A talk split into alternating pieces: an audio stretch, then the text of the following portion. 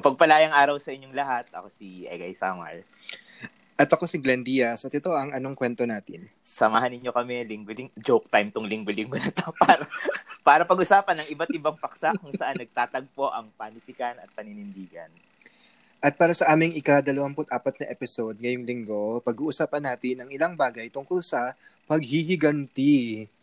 Paghihiganti. Ikaw pumili niyan. Oo. ano naman nag-inspire sa'yo? Bakit yun yung napili mo? Ah, uh, iniisip kita. I know, right?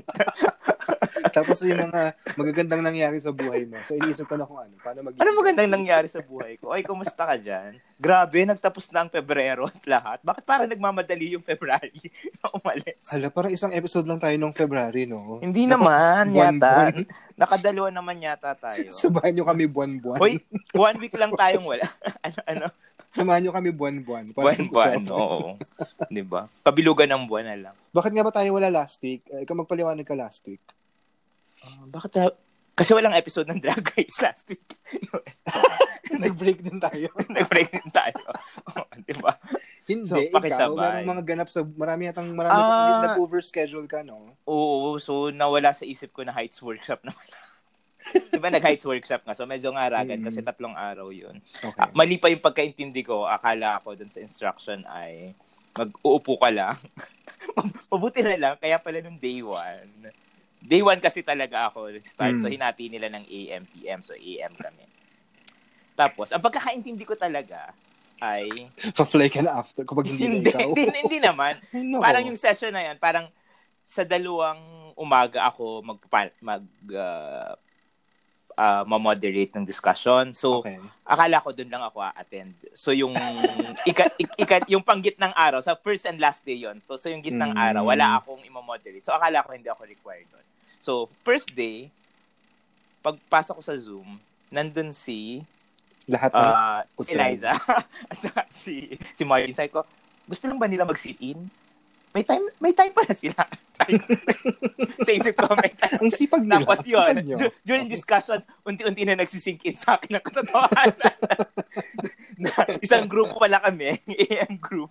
So kahit wala kang imo-moderate. Mm, so yun. Okay, okay, okay. At tama, at ganun din yung pagkakaintindi ni Sir Roddy. Kasi hindi siya umattend nung una dahil wala siyang imo-moderate. Mm, Tapos nung ikalawang okay. araw, meron siya i-moderate nandun, tapos yun sinabi niya. So hindi ko mm. hindi ko na lang sinabi. Tapos pinagalitan siya na ano, ay, Roddy, asan ka? hindi ko na lang sinabi na ano. ano okay, okay. Ay, sir, ganun din po yung pagkakaintindi ko. Nang kataon lang na, mm. na nandito ako nung, na meron talaga ako nung day one. Ayun, para naman yung Hmm, baka baka naman isipin ng mga bagets, inilaglag ko pa talaga lalo sila. Bahala na. Matanda na naman sa Rod. So, kaya na niya yun. Grabe ka. Okay. So, yun. So, oh, so yun lang. Mostly, di ba nag-talk ka doon? Eh, yun nga, wala ako nang talk kasi meron... Okay lang. Saka hindi pa, ano ba to? Saka may hindi lang yun. Meron ka pang, ano, maraming... Birthday yan? Oo, oh, may birthday nga ako pinuntahan nung araw na yun. Hindi. Hindi yan ibig ko sa, sa mga professional sa ano iniisip ko. Pero, okay, nabanggit mo na yan. So, anong, anong professional? Anong ganap na professional? Hindi mo may, may, may Patreon racket ka pa. Ah, ganap. oo. Nagkaklase nga ako doon tuwing sa, linggo naman yun ng gabi. Pero syempre, yung preparation, sagard. Okay. Okay. Ayan. So, so yan, ginusto mo yan, pinili mo yan. oo nga eh. So, I'm tired. so, so yun. March na nga, my God. Hoy, alam mo ba yung ano, na hmm. may ano, Walang... may ano na pala, ano, so, kasi nag, nanonood ako sa YouTube ng Japanese Japanese pero syempre nag-a-appear yung mga ano pa din. Hmm. Mga dahil kung hindi Japanese ay drag race yung palabas. Kaya nga ayoko tingnan yung YouTube. Pero meron meron pa lang may, may drag race Spain din ano. Ay talaga? Oo, ah, so okay. magkakami. Kasi mer kasi mm. nagsushoot na sila ngayon nung sa Australia, 'di ba? Mm, mm, mm, na Drag Race Australia. At alam mo na yung Queen of the Universe? Hindi. may Queen of the Universe pa at na-announce na siya officially. So parang drag din. Drag din. So so okay. so, sa wow din mm. na international.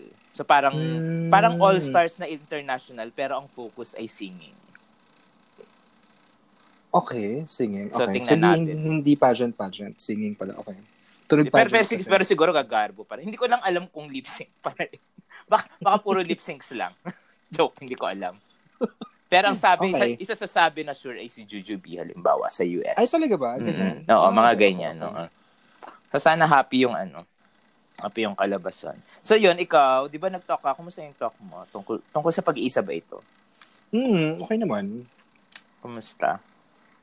Talaga. Mag-share ka naman. Anong, an, an, an, anong abstract Ah, uh, the usual lang. Well, yung prompt kasi na binigay nila sa akin parang medyo form, medyo craft craft ek yung I mean, anong connection ng pag-isa sa practice, uh, isolation uh, sa practice o sa craft. Eh parang lahat naman ng writer mag-isa. So parang naisip ko mahirap naman siguro mahirap mag mag-determine ng causation o correlation, uh-huh. no. So ang medyo ano nila, yung politics na ng isolation yung medyo dinaldal ko. Parang, uh-huh. ayun, yun lang. The usual. Walang bago. I'm sure maraming bago naman dun actually, sa mga bata. Actually, nabanggit, nabanggit pala kita na, na medyo nasa-side kita doon ng slide. Kasi dahil sa pag-iisa. dahil sa pag-iisa. Halimbawa ng mga rider na mag-isa. Grabe. Ay, actually, hindi na pala. Sana nagdala ka na lang ng salamin, di ba? hindi kasi yung yung sa introduction mo, di ba? Doon nga sa ano, manananggal ek. Parang meron ka dong, although parang True, mas pagbabasa yata. Lang. Oo, mas, mas pagbabasa yata yun. Oo, pero yun, maganda yung isang paragraph doon eh. Para lang dagdag din sa word count. Black quote. anyway, so ano na tayo? Una ka, no? Higanti. Oo, mukha. Kasi 1987 unang na-publish yung sa akin. Tama 89 ba? 89 po, 89. Ah, magkalapit. So baka parang siya yung pinapatama. Hindi, 89 yung sa'yo. 89 yung book, pero 87 siya unang na-publish sa akin. Ay, talaga. Okay, okay, okay. Sige, sorry. Ginagalit mo ako eh. Maghihiganti ako. Ipaghihiganti. Ano, yung, ano yung line ni, ano, ni Yula Valdez? Higanti ng ano, api, parang ganyan. Oh, anyway, okay, sige. Matitikman ninyo ang higanti ng isang api, chika. okay. Tama ba? Oh, ikaw, si Amor ba yon? Si Amor oh, ba tong si pinupush natin? Oo, oh, oh, oh. oh, yan. Ang totoo, alam mo, so, Siyempre, o, una muna, yung text ko nga ay mm-hmm. isang maikling kwento ni Lilia Quindoza Santiago, si Ma'am LQS, mas kilala ng marami bilang LQS at paano ba sabihin to? Uh, kamakailan. Na, na, kamakailan ay na maalam ano sa sa atin pero I'm sure na sa pamamaalam na yon ay marami siyang mga iniwan ano na alaala sa marami mm. mga, mga tao siguro yun yung isa sa mga virtud ng pagiging guro ano na naging teacher mo ba siya ah, naging teacher ko siya sa maraming oh. klase sa UP kasi nung nung nag PhD nga ako sa sa UP dahil malikhaing pagsulat yung aking track ay mm. wala sa pagkakatanda ko siya lang talaga yung nagtuturo ng malikhaing pagsulat during that What? time What? na natira Ha? Kaya Seryoso ba yan? Kaya ang bilis... ba yun? Oo, kasi sa lahat ng MP, yung MP na classes ha, kaya lahat ng iba kong classes, yung, yung, yung Filipino halimbawa, so nakuha ko yung mga iba, si Ma'am Chari, okay. vice kong naging teacher si Ma'am Chari, si Doc Bien, si Sir Bomen. So, naging, Pero sa MP siya lang? Si, si, si Ma'am Tet. Oo, sa MP siya lang. Kasi wow. nga, di ba sinabi ko sa'yo, kaklase ko pa si na Ma'am Luna at si Sir Jun nung time na yon. Mm, okay, so, okay, okay. nung mga unang taon, so, kahit kasi Sir uh, Rines, naalala ko dun sa, mm. sa klase niya. So yun, so sa bahay nila kami nagkaklase. Okay. So yun, so dahil din doon, uh, actually matagal ko na namang iniisip, nagkataon lang na tingin ko nung nung nung, nung binag Actually, alam mo, kahit nung hindi nung hindi ko pa nauna natin tong napili bago nang napabalita yung pagpanaw ni Ma'am LTS mm. ano. Mm. Nasa isip ko na talaga siya even yung okay. parang episode earlier. Kasi hmm. nga sa palagay ko, isa siya sa uh, fair ba na sabihin na parang medyo underrated na writer? Kasi hindi rin naman siya underrated dahil parang malaki rin naman yung recognition mm. sa hmm. kanya. Pero parang meron akong ganong feel na underrated na in the sense na hindi siya masyadong uh, laging na ipapakilala ng mm, yeah. mas sang-ayon sa karapat-dapat na pagpapakilala mm. sa hmm. kanya, sa palagay ko. So, So yun, sa so matagal ko nang uh, nang iniisip. Pero bago ako pumunta dito sa kwento na kasi gusto ko lang ding i-share na bago kung yung topic talaga, kung itong topic nito, although appropriate naman sa palagay ko itong ang pinakahuling kwento ni Huli ano na siyang yung yung kwento niya na pinili ko mula rito sa aklat niyang ang manggagamot ng salay-salay. uh, na lumabas ng 1989 pero yung maikling kwento nga ay 1987 lumabas. Bago to, ang mga options, ikaw ikaw mamaya or gusto bang sabihin ngayon bago mo sabihin mamaya yung pili mong text. May mga pinagpilian ka ba? Kasi halimbawa ako uh, nagkataon yung din talagang kung nung binigay mo yung topic, ano ano mm. yung hmm. umuungol-ungol diyan? Electric fan Ay, ba 'yan? Sorry, aircon 'yun. malakas ba? Malakas ba? Sorry. Oh, para mo humihilig. Joke lang, wala naman. Ano naman gagawa ko? Subukan kong patayin. sorry, Wag sorry. Na. So, ba- ba- ba- baka magpawis-pawis ka dyan. Mainit na ba dyan ngayon? Actually, hindi. Hindi naman. Medyo umulan kanina eh. So, Ayan. So, so anyway, nung sinabi mo yung ano, na paghihiganti, ang hmm. laging unang pumapasok sa isip ko dito ay isang, siguro dapat kong balikan uh, parang soon ano para hmm. matingnan kung yung memory ko nung nobelang ito ay tama pero dahil meron na akong na-discuss na nobela ni Edgar Reyes, isa sa hindi ko malimutan ng bata ako, yung short novel niya sa Liwayway, siguro mga less than 20 issues lang ito lumabas. Kasi meron siyang ganun eh. Kasi dahil may mga mahaba siyang nobela, di ba, diniscuss ko before yung laro sa baga na sobrang haba, tapos yung ang mundong ito ay lupa, sobrang haba din nun. Mm. Meron, eh, parang in, kasabay ng mga yan, may lumalabas din siyang mga nobela na minsan limang labas lang o kaya 12 or less than 20 na labas. So kabilang doon, dito yung isa niyang nobela na babaeng marupok makapangyarihan. Na, okay. na hindi ko malimutan nun dahil tungkol yun sa parang yun yung yun literal na paghihiganti in the sense na tungkol sa, sa isang babae na parang ginawang other woman ng isang politiko. Okay. Tapos nung alam na niya na, ito from memory to ha, kaya nga gusto kong balikan kasi hindi ko alam kung tama yung naalala ko. Basta naalala ko lang, grabe yung pagpaplano niya kung paano maghihiganti dun sa politiko mm-hmm. dahil alam niyang bibitiwan na siya at some point. Parang sawa na sa kanya. So, noon ay nagsisimula pa lang mauso yung mga pagbibideo ng as in Betamax ganyan na video. Okay. So so ganon parang isa kasi kaya hindi ko yun makalimutan dahil sa paggamit nung ganong device na parang bago noon ng time na yun mm. yung yung pagka-capture sa video bilang evidence ano noong mm. kanilang okay, okay. affair. So okay. so isa 'yon. So isa yung sa nasa isip ko tapos uh, isa din dahil ngayon nga may meron kasi akong sinusulat na, na na essay on Tony Perez ano sa kanyang Uh, ba, hindi pa rin tapos ma- yan. Hindi pa din tapos kasi ma- ma- mahilo-hilo na nga ako. Eh. So, anyway. Baka may kailangan ka sa library, pwede mong, pwede ka mag-request. Okay. So, yun. So, anyway. Mm. Yung may kwento kasi siya doon sa Kubaw Pagkagat ng Dilim na ang babaeng nakaputi. Di ba? Mm. So, ito yung yeah. take niya sa, sa, sa White Lady na, White Lady. Mm. na yun, na alam nga natin ay parang, na, parang napag-usapan natin before na tungkol sa isang reading ay na tungkol sa mga biktima ng rape ano na itong uh, proliferation ng narratives na kagaya nito kung saan yung katatakutan o yung tinata- natata- matatakot dapat sa ganong naratibo ultimately ay mga lalaki dahil mga lalaki lang yung kumbaga sinasakyan ng white lady at dahil hmm. nga sa sila yung ultimately ay salarin ano sa sa mga sa ganong uri ng krimen. Parang kahit pa legally sinasabi nga natin na uh, pwede namang ma-rape yung lalaki. Parang yung rape yeah. ay isang gendered na sure. ano pa rin, yeah. na, na, na crime. Mm. So, yung babaeng nakaputi. Pero sabi mo sa akin last time, di ba, mag-comics ako ulit.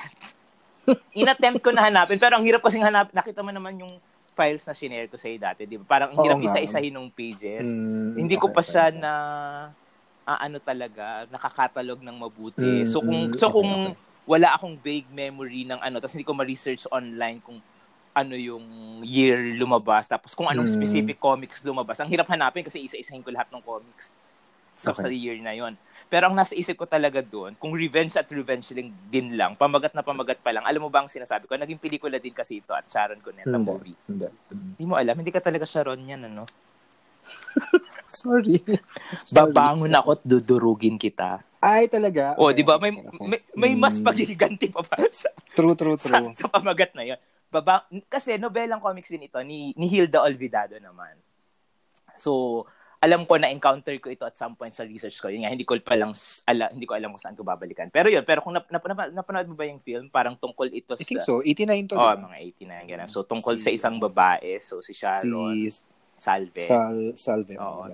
Na grabe yung political ambition ng asawa niya na si Alfred, no? Oo, na sukdulang pinagplanuhan sa ano, parang alisin sa buhay nila hindi hmm. alam na nakaligtas siya, 'di ba? At muli, yun nga muli nagbalik. Pero anyway, yun yun yun yung kumbaga kung kung uh, available yun. Baka yun yung mga immediate na na, na texts na okay. pupuntahan ko sana. Pero wala naman akong pagsisisi dahil sa palagay ko ay mayaman itong teksto ano ni ni Ma'am uh, ah, LQS. Isa ito sa mga kwento na parang walang kasi yung palang pamagat, 'di ba, na huling ang pinakahuling kwento ni Huli ay hmm. uh, clearly nag-allude na sa mga existing na narratives, 'di ba? So sure. may may assumption may oh. may assumption na may prior texts ano na merong mga hmm. naunang kwento uh, na huli at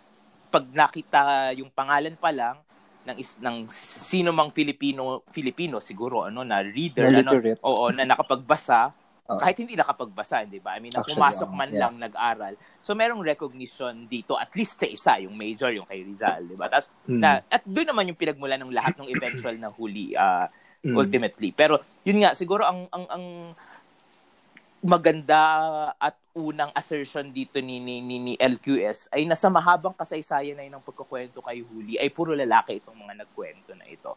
Di ba? Okay. So, at, Gets. at yun siya mismo bilang isang babae na tagapagsalaysay. Parang pwede bang sa amin yung last say? Pwedeng sa akin yung mm, yung last na na version ano na, mm. at ito na, at ito yung aalingaw-ngaw, ito yung maaalala. So merong isang mm. uri ng reclamation ng naratibo agad ng babae mm. ano so so sure. may, may may isang uri ng pag-angkin agad doon sa ganong uri ng ng kwento ng kasaw quote unquote pwede ba natin sabihin kasawian ano ng hmm, babae mm, sure. mula yeah. sa pananaw ng mga lalaking manunulat ultimately ano na uh, na yan mula mula nga sa kwento ni Rizal. So yung si kumbaga madaling ikwento yung yung yung banghay ano yung oh, yung plot yung kwento na nangyari dito sa sa akda so nagsimula yung akda na parang uh, nakarinig yung mga mamamayan sa isang bayan na ang pangalan talaga ay Di Matanto. Ano? So itong bayan ng Di Matanto na ito, narinig nila isang uh, gabi parang lampas ha- parang madaling araw na, no? Mm. So madaling araw, papasikat ng araw. So na may putok ng baril tapos ang dinatnan nga nila doon na nakahandusay ay yung tanod na si Tinyong at hmm. yung nag-aagaw buhay ano na si Huli na hubad wala nang wala nang saplot sa katawan ano tapos uh, interesting dito yung uh, punto de vista na ginagamit noong nung pagsasalaysay uh, dahil uh, yung nagsasalaysay third person yung narration pero pinapasok niya yung mismong kamalayan ni Huli ano yeah. uh, mm. so ina-assume niya na nakikita habang nag-uusap itong mga tao at siya ay nandun nga sa bingit ano ng ng ano na yon ay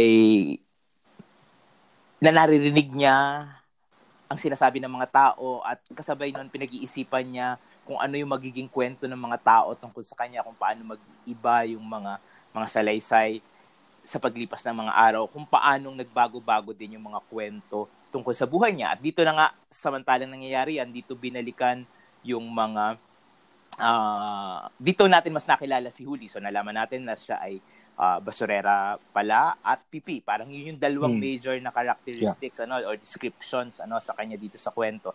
So, siyang basurera at pipi, hindi nakakapagsalita. At dahil hindi siya nakapagsasalita, so again, indicative agad 'yon ano na parang wala siyang ma, wala siyang way, wala siyang paraan para maisalaysay yung sarili niyang naratibo. Mm. Kaya yeah. yung mga tao ang lumilikha ng kwento ano ng pinagmula niya. At yun nga, may, narito na yung iba't ibang versions ano ng, ng, ng posibleng pinagmula niya.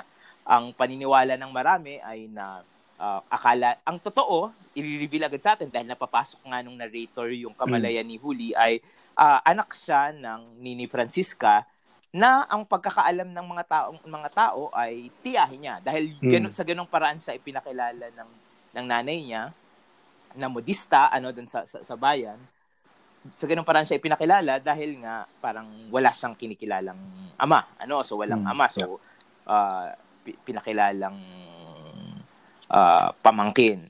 Pero dahil hindi yun alam ng mga tao, so lumikha na ng iba't ibang mga kwento yung mga tao na anak, may, may, may, may mga version na siya ay, ano may sabi dito? Uh, isinilang sa kumbento, o, o, so, mm-hmm. o, o bunga nga ng illicit na affair ng pare, ano, bunga ng mm. prostitute, ano, na, na uh, so, ang daming versions, ano, na ginagawa sa mm. buhay niya. Hanggang sa uh, namatay yung nanay niya at nakita niya nung nagkasakit yung nanay niya at namatay kung paano unti-unting lumayo yung mga tao, ano yeah. na nung wala nang pakinabang ano dun sa, sa sa nanay niya hanggang nung namatay, yun mismong patahian ng nanay niya ay inagaw ano in a sense ano mm. sa sa kanya hanggang sa wala siyang mapuntahan at uh, si Tinyo nga yung yung yung tanod ang uh, dito parang uh,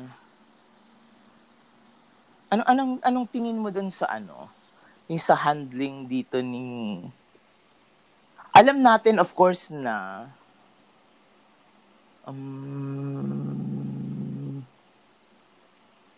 ano ano ba yung gusto kong puntuhin dito? Si Tinyong? Yung, Oo, yung character, y- yung character ni Tinyong um parang gusto ko yung paghawak ni LQS dun sa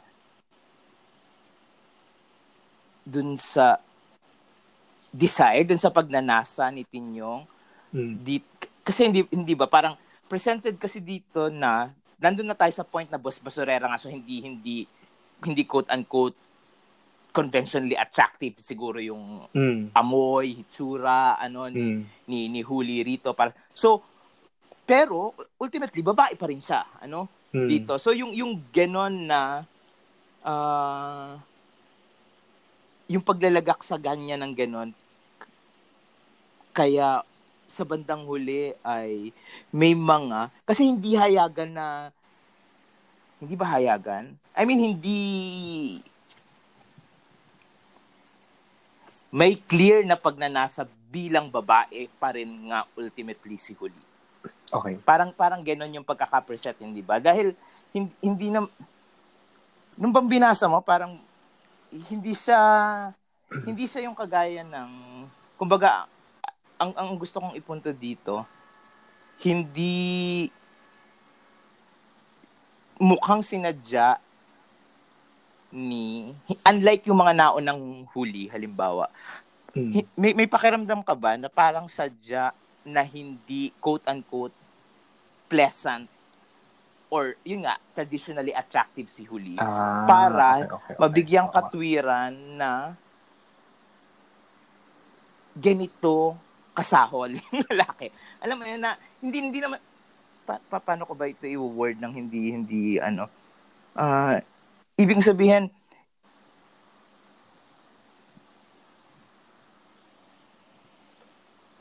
Actually, Egay, ang mas mas binigyang binigyang pansin ni nung right ni LQS dito yung well ang nabanggit niyang parang at length yata ay yung mga mundane na parang domestic domestic task oh, oh. no so oh, parang oh. usefulness yung pa- medyo parang parang doon doon 'di ba pinagagawa sa pinaglalaba oh. pinagpaplantsa pero, pero pero yun nga may mga moments 'di ba na yung hawak paghagod sa likod alam mo sa, na suggestive saka, ng ano right Saka yung mga kapitbahay, yung mga kapitbahay, may mga pinagchichismisan sila. Ano, chismis, oo nga. So may, oo. may may hint pa rin. So yun nga, yun, parang ambivalent nga, no? Hindi oo, masyadong mahawakan. Y- yun, yun, yun yung ano eh, di ba, kapag nilaloko siya, at doon pinaglalaroan din yung pangalan niya, di ba? Yung, oh, huli ka na naman, ano bang ginawa? Huli ka na naman. Ano bang oh, ginawa eh, ninyo ni Tinyong? Mm, o kaya, mm. sinasabi, huli, na huli ka na naman ba ni Tinyong? So, yung play doon sa mga meanings ng, ng pangalan oh. niya mismo.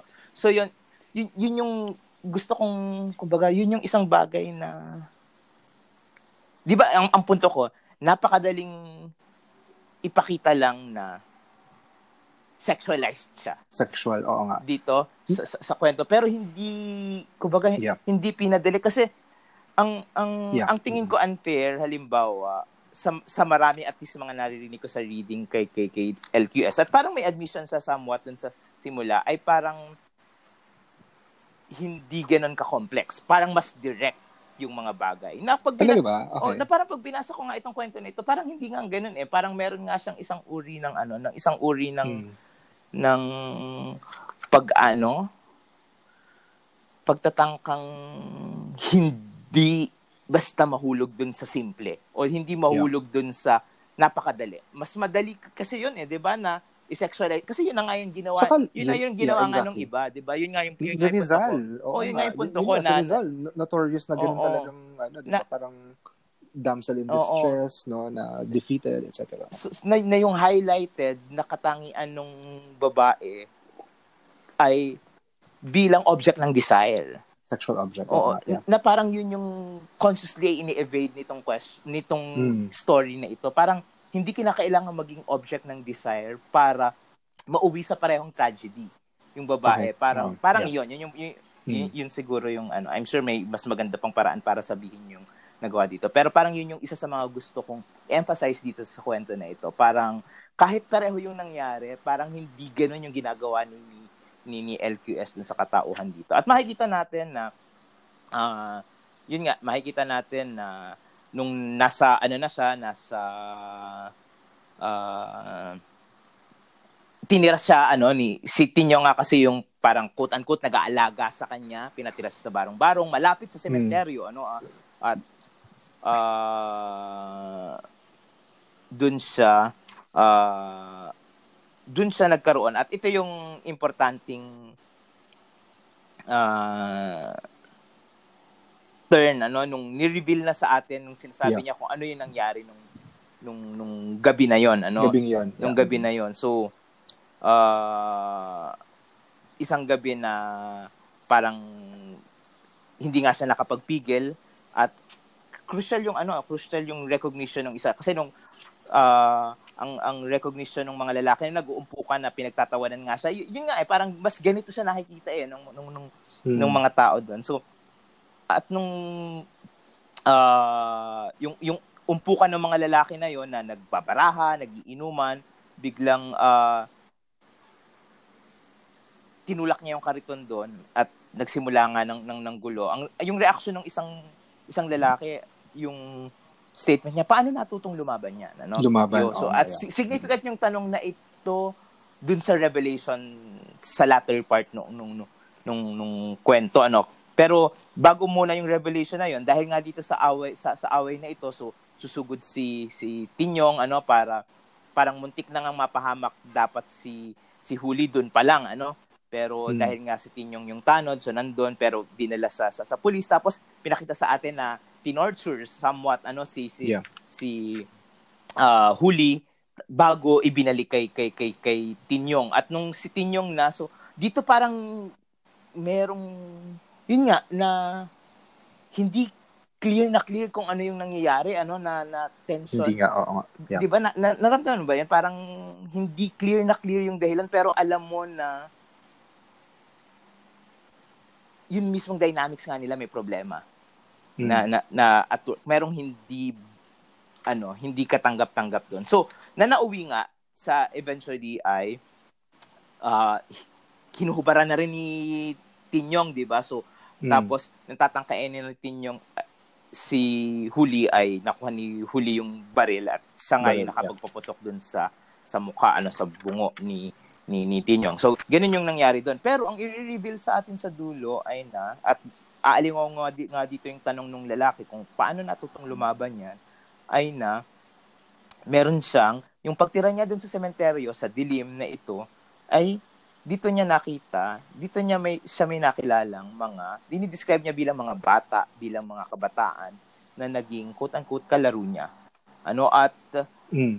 nagpapakita sa kanya itong mga ito kapag gabi, ano, at nakakausap niya at parang ito yung mga unang nagturing sa kanya bilang tao ano para sa kanya. Mm, so yeah. uh, at uh, sabi niya dun sa ano sa page 82 So sabi, pabasahin ko yung part na yun. Sabi niya, itong mga Sige. kabataan na ito, sila ang kanyang mga kalaro sa dilim ay nagturo sa kanyang magmatyag, magtimpi, magpunyagi, magtiis, kumilatis sa pag-apaw at pag-ibis ng pag-ibig. Sila ang nagturo sa kanyang mapuot sa mga dapat kapuotan. Mahalin ang mga dapat mahalin. Sa kanila siya natutong mapuot upang magmahal, magmahal upang lumaban. Grabe, ang ganda-ganda niyan. Actually, itong yung mga tungkol sa kalaro, ang ganda-ganda. 'Di ba? Sorry. si LQS o nasa uh, kalaro.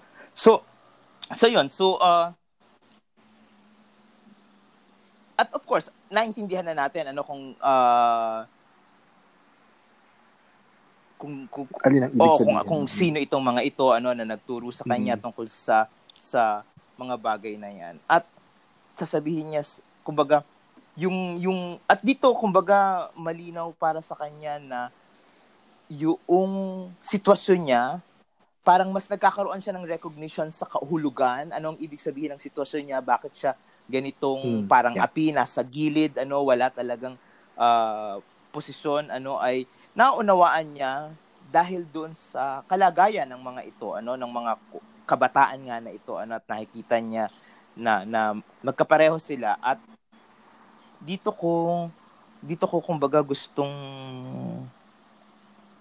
kasi para saan ang ganda-ganda nung, nung dulo, parang ang sarap ng buong basahin. Pero basahin na lang nila. Pero kaugnay nung ka, kaugnay nung paghihiganti, parang sasabihin niya halimbawa dun sa uh, page 85, o oh, ang re- ang reading ko kasi dito, da- dalawa yung levels ng paghihiganti. First, ang uh, sabi niya, kailangan siyang lumikha muli sa is- ng istorya hindi ko alam kung typo yun. Hmm. Pero, na una, parang isa sa strategy ng revenge ay narration mismo, ano, no? Sure. Paglikha yeah. ng mga kwento, kailangan siyang lumikha ng mga salaysay. Ano? So, parang hmm. at the very least ay na ito nga, at I, I guess yun yung, yun yung, yung, yung pangkalahatang point. Ano? I mean, sa title pa lang nitong kwento na ito, na ang hmm. huling kwento ay na, kumbaga, inaalisan din niya ng opportunity ang sino man meaning mga True. lalaki, 'di ba? Meaning mga lalaki. Parang pag mga lalaki, parang pag nagko-cover sa Regina oh, mga kanta. mga mga Wala pwede mag-cover nito. 'Di ba? Mga lalaki, mga mga aapi ano true, na true. mag-append pa, 'di ba? So wala na. Parang yeah. ito na ang an, ano ang Tama, pinakahuli. Huling version. Ito na ang pinakahuli. Oh, So quiet na kayo. Parang mm-hmm. et, ito na. So 'yon, 'di ba? Parang hindi lang na mag parang doble yung power doon, 'di ba? Na na hmm. hindi lang basta isang uri ng higanting pagkukwento, kundi hmm. pagsasabing ito yung huling kwento. Parang hmm. wala kang opportunity Saka ng buhay, o, o, di ba wala kang opportunity para sumagot pa or magbigay pa ng hmm. iba. At medyo ang lakas nung nung, nung kapangyarihan no nung ganong i-claim. Kasi kahit hindi to sa ano eh, yung yung yung introduction ni hindi ko alam kung nakita mo tong, na, nabasa mo ba tong book na to mismo? Yung introduction niya kasi dito, sa tingin ko ma-appreciate mo dahil, ano siya eh. ba dahil? Dahil, ang title ng introduction niya ay ang kwento ng realismo. Ah, ang kwento ng kwento okay. o ang binansot na realismo. Pero, in, may, may, may ownership yes. siya ng realismo. Kasi hmm, okay. nire-recognize niya, yung totoo naman na tingnan mo itong itong tong quote na to, I'm sure ma-happy ka dito sabi niya sa introduction, sabi nga niya kasi parang may may may parang uh, yugto-yugto yung pagsusulat ng mga kata sa atin. Merong, yun nga, parang merong tagtuyot, ano, na ganyan, tag, tag, taggulan. Pero may, may isang uri rin ng continuity dun sa mismong pagpuputol-putol na yon ano. At sasabihin niya, ito yung quote mismo. Gayunman may iisang tinutumbok ang dugsungan ng mga siklong ito at yon ay di lamang ang pagpapataas ng antas ng realismo, kundi pati na rin ang pagpapatingkad sa kaangkas nitong rebelyon. Rebelyon, hmm. kapwa sa lipunan, at sa panitikan. Ang mga ngatha na pumipiling mamaybay sa tradisyon ng realismo ay tiyakang isang rebelde. Sumasalungat at kumukutya, nanunudyot nagpapatimbuang ng mga idolo ng hihimok ng paghihimagsik. Oh, mm-hmm. taray niya. Yan ang huling huling definition ng realismo. 'Di ba? Ah, may, may may taray sa dito sa intro niya sa mga nagsusulat sa English. Ay, talaga? sabi niya, nung 70s okay. kasi, sabi niya, Ay, na. Mapapatunayan natin yan mamaya Oo. sa kwento ko. Charot. Nasaan yung... Hindi ko kasi hinighlight. Ano ba yan? Basta, ang ang ang point niya... Anong gist? Oo.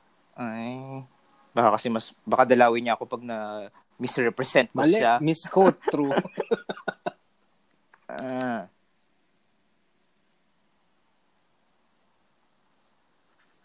Kasi sinabi niya na siya kasi ay sa nagsimula ring magsulat ng una sa Ingles.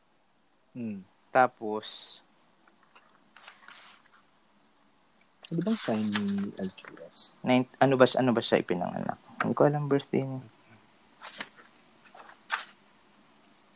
Sabi niya ay Naku, ang dami nating dead air. Basta ang ang punto niya ay na ko ba kasi hindi hinighlight yun. Grabe itong suspense na ito, ha? Siya ay pinanganak Feb, oh my God, Aquarius, Feb 5, 1949. O, oh, di ba? So, so pere, pere, Manawa, pere-pareho tayo. Kaya pala, mm. ay, may, meron akong, ano dyan, kaya ako, kumbaga, napalapit kay, kay, kay, yung loob mm. ko kay LQS. Kasi, yun yung time na nanalo ako, teacher ko siya, nung nanalo ako ng NCCA Writers Prize. Hindi ko ah, hindi ko alam okay. kung inaugural ba yung NCCA Writers Prize ng time ko. hindi hindi ko alam yun.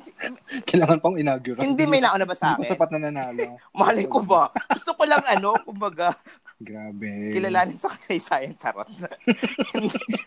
hindi, ang punto ko, ang sabihin ko ay na, hindi naman niya kailangan sabihin sa akin, pero sinabi niya sa akin na sumali siya. Grabe ka. Grabe ka. Alam mo yun. Hindi. Kala, isa-celebrate natin yung memory niya. Tapos, natalo, natalo ko pala siya sa hindi, isang contest. Hindi kasi yung gusto kong punto. Although, parang ganun yung naging dating. Pero ang gusto kong sabihin, parang... Grabe ka, Egay Summer. hindi ang gusto. Hoy, ka. malinis ang konsensya ko. Hindi yan yung nasa isip ko. I'm sure. ang nasa isip ko, kahit nung time na yon ay na, ay, parang pwede pa lang marating yung ganong point, ano, na... I'm sure. I'm sure hindi yan ang, ang naisip mo. Tingin ko. Ano ba? Hindi. Hindi ko talaga naisip kasi siya, husay, husay. kasi ako ay innocenting bata. No? I'm sure.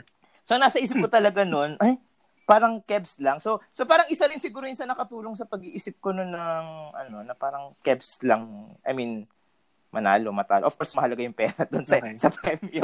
Pero, pero isa sa mga realizations ko siguro or at least hindi hindi conscious noon pero sa mga naisip ko. Anyway, ang ang punto niya, hindi ko talaga makita dito sa ano yung quote na yon. Hindi ko alam kung nap, baka napaninipan okay. ko lang. Mm. Ay ay na habang yung yung punto nga na itong mga silang itong mga nagsusulat sa sa sa sa Tagalog ay na pinapaksa itong mga bagay. Ang ganda kasi ng pagkakasabi niya. Hindi ko na lang sasabihin hanggang nang hindi ko nakikita. Para sa iyo. Oo nga. Habang, oh, sige. Okay, so anyway. Grabe, matapos lahat yun. hindi ko rin pala sasabihin. anyway, okay. Ah, siguro mamaya hanapin ko habang nagdi-discuss ka. Tapos, para okay. comment din. So, so pero anyway, pupunta lang ako dun sa sa sa sa sa, sa, sa dulo ko na point. So, first yung yung strategy, so kwento, ano, so yung pag Pero gusto ko din yung paraan kung paano niya ito winakasan. Ano na hmm. uh, ultimately, yung ganap na paghihiganti ay nasa paglaya, ano?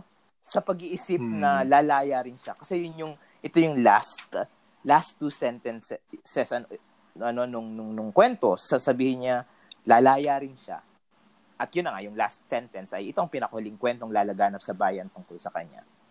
Sa, hmm. Na yung, yung pinakahuling kwento, ano, tungkol kay Huli at kung ganun sa mga babae na biktima ng ganitong uri ng sistema na 'di ba parang uh, lahat ng mga characters na directly ay uh, literal literal na nanakit sa kanya dito ay puro lalaki sa isang banda mm. ay nasa paglaya ano niya at okay. very 'di ba pinag-usapan natin before yung ganong very hopeful at positive na assertion ano at isang uri yeah. ng pag-claim ano ng paglaya. Parang hindi mo nakikita na parang nakikita mo yon bilang totoong posibilidad okay. at totoong yeah. direksyon na patungo doon. Parang walang pangingimi sa kabila noong kondisyon mm. niya, 'di ba? Parang halos mamamatay na nga.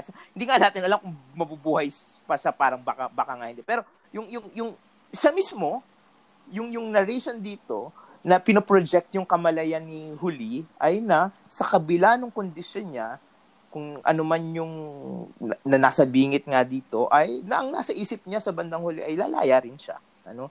Na kung magpapatuloy dahil dahil dun sa encounter niya dun sa mga kabataan na ito parang walang ibang pwedeng isipin na posibleng hinaharap kundi paglaya. At nas doon sa palagay ko yun yung yun yung pinaka ito yung pinaka-productive na imagination mm. ng revenge sa okay. palagay ko. Saya, Freedom, 'di ba? So parang isang isa, isang isang isang paraan ng pagtingin dun sa paghihiganti. Isang ta- paraan ng pagtingin din dun sa paglaya, ano na isa siyang anyo ng paghihiganti sa sa isang banda. At hindi ba parang I mean napag-usapan na natin ng napakaraming beses ang iba't ibang anyo ng mga paninikil bunga ng mm. mga sistema ano na nakubabaw sa atin itong napaka kapitalistang oryentasyon ano ng hmm. halagahan ano na ipinapataw sa atin sa sa, sa, sa bandang huli ay uh, 'di ba yung ultimately yon at lahat ng iba pang mga anyo ng pandarahas ano sa buhay natin ultimately ang ang higanti ay kung paano nga sa sandali hmm. na na makalaya yeah. sa kanila 'di ba so na, sa, sa ganun sa ganun uh, at ang positibo dito, again, sa kwento ay na hindi siya basta hinahangad. Okay. Isa siyang vision na nakikitang mga. Ganda. So yun, so sana ay sana ay mapayapa si Ma'am L. So ganda nga nung sa kung nasaan na siya. I'm sure mapayapa ng ng kwentong to. Um, as in parang ano talaga siya. Mm-mm. Closing line talaga siya, ending line, ending line talaga siya. Oo nga. Mm ano siya eh, parang yung buong yung buong collection kasi parang halos halos manifesto yung dating ano na in the sense na ito yung ganito. ito ang mangyayari. Mm, yeah. Ito ang magaganap. Hindi hi, nasa kabila nung yun na, na hindi siya nagtatapos sa kadayok-do ka ng babae. Dito, it, ito yung kwento na makikita mo talaga. Di ba, madalas nating sinasabi na, na, na ano yung, parang ang an, an daming paraan kung paano natin pwedeng pag-isipan yung pagiging isang babae at feminista ano na babae. Parang ito yung pagbinasa mo ay ka, nag-present siya ng isang babaeng inaapi, naaapi sa loob ng lipunan, pero damang-damang mo yung ganoong, kitang-kita mo yung ganoong orientasyon na feminista. Hmm. Na I, I, I think siguro sa bandang huli, well, at least personally sa pagkakilala ko kay LQS, siguro sa lahat ng, kung meron siyang gustong, uh, kumbaga, pagkilala sa kanya, siguro dun sa pagiging feminista na yun siguro sa ano, yung isa sa mga bagay, kung gusto niyang alalahanin siya ng, ng, ng, ng mga tao. At siya pala ay, ano, ano, sinabi niya rin dito sa intro na siya pala ay literal na nakulong din talaga, isa sa mga nakulong din talaga mm-hmm. ng martial law. Ng halos isang taon. Sabi niya. Kaya nga siya, siya mismo, yung kagaya ng mga kabataan ano na na, na mm. binabanggit niya dito. So so ay may direct na involvement sa mga mm. paglaban nung panahon, nung kabataan. Kung sa post-ed sila tong kwento na to, no? Supposedly. So, uh... oh, post-ed. Oo, post-ed sa. Okay. So, yun. So, ikaw wala kang direct na encounter wala, kay wala. QS? Lagi, lagi lang siya nababanggit ah, okay. ni Ma'am Shari kasi ano sila, roommate sila mm-hmm. sa FC. At at yung ano pala, yung yung ano yan, siyempre siya kasi poet mm. din, di ba? So nagsulat siya sa Mayor. Meron siyang may, nobe- may nobela na, din siya, di ba? At yung yun nga, yung nobela niya, yun yung babanggitin ko actually, yung ako Agila, oh, Agila. Kasi siyempre no, nung lumabas yun ay parang college yata mm. ako, either fourth year Early 2000s, college na. Oh, so yun yung mga panahon na parang talagang pag may lumabas na bago dahil nga active-activean nung, nung, nung college, parang yung tipong din hindi I mean sa sa pag yung dumadayo ka ng ng book launch at ng Ay, I mean, sa book fair, mm. lalo na sa, na, nasa Mega Mall pa nga nun. So, punta. So, para makabili. So, yun yung pinagtataka ko. Parang hindi rin siya, bakit, considering na nanalo yun sa Palangka. Mm. Ah, talaga? Okay. Ang, ang, ang alam ko nanalo yun sa Palangka eh. Yung kasing nobela na yun, isa din siya sa kakaiba.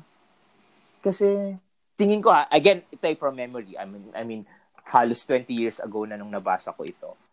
Pero sa pagkakaalala ko, isa sa mga nagustuhan ko doon, una parang reimagination niya ng Florante at Laura in the sense na may Christian, may Muslim na parang hindi pa ulit na-explore mm. sa sa katha sa atin tapos, may fantastic na element doon. Kasi literal na, nag, na, na, na parang taong ibon yung mga characters. Okay, ay, okay, nice. So, ganun yung... So, hindi siya, hindi metaphorical yung hmm. kulay ng agila lang basta. So, so yung ganong fantastic na ano din, doon sa katha. So, yan. So, siguro magandang i-revisit din ng mga nagbabasa. Hindi ko alam kung ni-reprint siya ng UP Press. UP Press kasi yun sa pagkakatanda ko. So, at malamang UP Press yun dahil hmm. nasa UP si Ma'am LQS. So, yun. So, so sana mabalikan parang siya, may, tao. Ano yung inedit niyang mahalagang anthology din?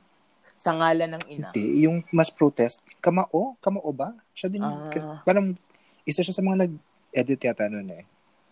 Anyway.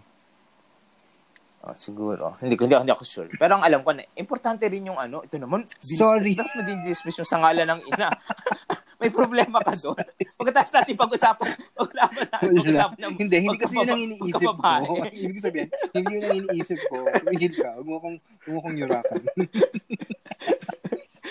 okay, ganti. oh, sige, punta na tayo sa kwento okay. mo. Um, ang kwento mo. Go. Is, isang dambuhalang ano to ha, disclaimer pasintabi, no? So, hindi. Ay, hindi in denial. Talaga to. Sobrang ano, uh, sentimental sa kantong kwentong to kasi mahalagang ano to, mahalagang writer sa kanto si Silo Cambini Sitoy. Although mm-hmm. uh, nung binasa ko siya, may, may mga ganyan naman talagang writer no, na parang medyo na um, nagbabago yung paningin mo sa kanya. No, so yun lang sasabihin ko. Huwag mo kong idama. Gabi ka, lahat ng gusto mo ng bata ka, gusto mo pa rin ba? Anyway. So yung ang napili ko ay hindi 'di ba hindi lang naman mga ta- ano, libro. Hindi lang naman mga writing. Ah, ito pala yung ano, ito pala yung ito pala yung quote. Babasahin ko na muna bago okay, sige, go. mo eh, ano. Sabi niya, nang lumigwak ang kilusang protesta sa unang sigwa ng dekada 70, nakapunlan at yumayabong ang mga imahe ng pagdaralita at pag-aalsa sa mga kwento ni Sikat, Mirasol, Abueg Reyes, habang ang mga kwentong Ingles ay patuloy sa kritikal na paghihimay-himay sa schizophrenia ng burgesyang Pilipino. Katulad Sige, sige. Katulad ng mga makata, Ayun Ay, lang. Okay, yun, okay. yun na lang. Huwag ka na. Huwag na. Ay, may mga nabanggit ba? okay. Anyway, magandang ano yan, magandang segue yan, no? Kasi dito, dito sa kwento. Kasi nga parang related. Oo. so, yung napili ko ay uh, Denial, Denial. Maiking kwento sa Ingles ni Nila Cambini Sitoy. Um, ito yung unang, to be fair to me, kasi ano naman, late bloomer talaga ako sa panitikan. Eh. So, nauna kong na, una kong na, na-expose sa mga, sa mga sa English works. Tapos parang happy naman sila nung nabasa ko sila. Pero Oh, magaling magaling naman siya. Grabe ang high high pitched. Room for everybody. You guys look good. anyway, so tas isa isa nga to si Sitoy sa ang naalala ko lagi ko nababanggit yung yung The Vampire na kwento na nasa set sa MRT. Same galing sa uh, galing sa parehong collection. Pero ito yung mm. nung una ko talaga nabasa to, parang oh my God, pwede kang ano, as in ganun ka basic na, kasi sa to sa UP campus. So, parang mm-hmm. yung, yung familiarity talaga. Parang yung, yung The Vampire na set sa MRT, parang may ganung jolt ng familiarity. Mm-hmm. No? Siyempre, medyo ganun ka-basic din yung um, appreciation ko sa kanya nung, nung mga unang panahon. Tapos, nung medyo sineak out ko si yung mga yung mga kwento niya, yung mga libro niya, tapos doon ko na na-realize na, parang pare-pareho yung mga bagay. anyway, so... Grabe. hindi, I mean, hindi naman yun, ano, hindi naman yun judgment. Kasi halimbawa itong, yun nga, yung, ngayon ko lang na-realize na itong, itong Denial, Denial, The Vampire, Touch, ba, ay, basta may mga iba pang kwento sa collection na to, puro sila revenge. Revenge. Mm. So, Yoko Ogawa. so, interesting. So, si, yeah, si, si, konting biographical ek lang, no, ano. Uh-huh. Ano yung, ano yung, di ba yung sa season, season 3 ng All Stars, yung, parang ano, uh-huh. uh, anong theme yon Yung, yung, yung kay Atwood, ano yung... yung Handmaid's... Handmaid's uh, Tale, di ba yung theme? Kasi di ba pag na-eliminate yung queens, oh, oh, oh. lalabas si True. ano, si Alaska sa si si Chad, Chad Michaels. Michaels. Tapos sasabihin ni ano, ni Rue, parang time for uh-huh. your revenge o ganyan. Anyway. Nakakatawa kasi nun, parang, nakaka-handmaid's tale. Anyway, tapos, So si Bing Sito ay pinanganak sa Dumaguete. Taga Dumaguete talaga siya. Medyo identified siya sa bilang mm. Dumaguete writer. Um, hindi talaga pwede tayo magkaroon ng episode na hindi mo mababanggit ang Dumaguete, no? Nemesis. Charot. Uh, May 31. Ruben. ka, hindi. Humigil ka. So, nag-aral siya ng biology sa Siliman. Tapos nag- nag-law din siya uh, sa UP. Parang di yata mm, natapos. Okay. Kasi kung na, yung una niyang collection, yung Mens Rea, um, Ayun, medyo... Ateneo Press, ORP yan, di ba? Men's Ray. How ORP dare you? Yan, UP Press yata to. Kasi parang, ba? kasi parang, parang na... pangit yung 1998 to. Nanalo to ng National Book Award. Wala lang. For just saying. Parang halos sure ako na ORP yan. Well, medyo maliit siya. Maliit siya na hindi parang ORP Oo, nga yung kaya... size niya. Oo nga. Hindi siya parang textbook. sa baka nga ORP. Sorry. anyway, na, nag, nag-MA, nag, nag-CW sa Kasil din sa, sa UP. Tapos nagturo din siya sa UP, siguro briefly banggit. So itong collection na to ay, itong kwentong to ay galing dun sa Jungle Planet and Other Stories, 2005. Mm. Tapos, um, ayun, Actually, interesting tong collection na to. Nung nabasa ko, ito yung orange yung cover.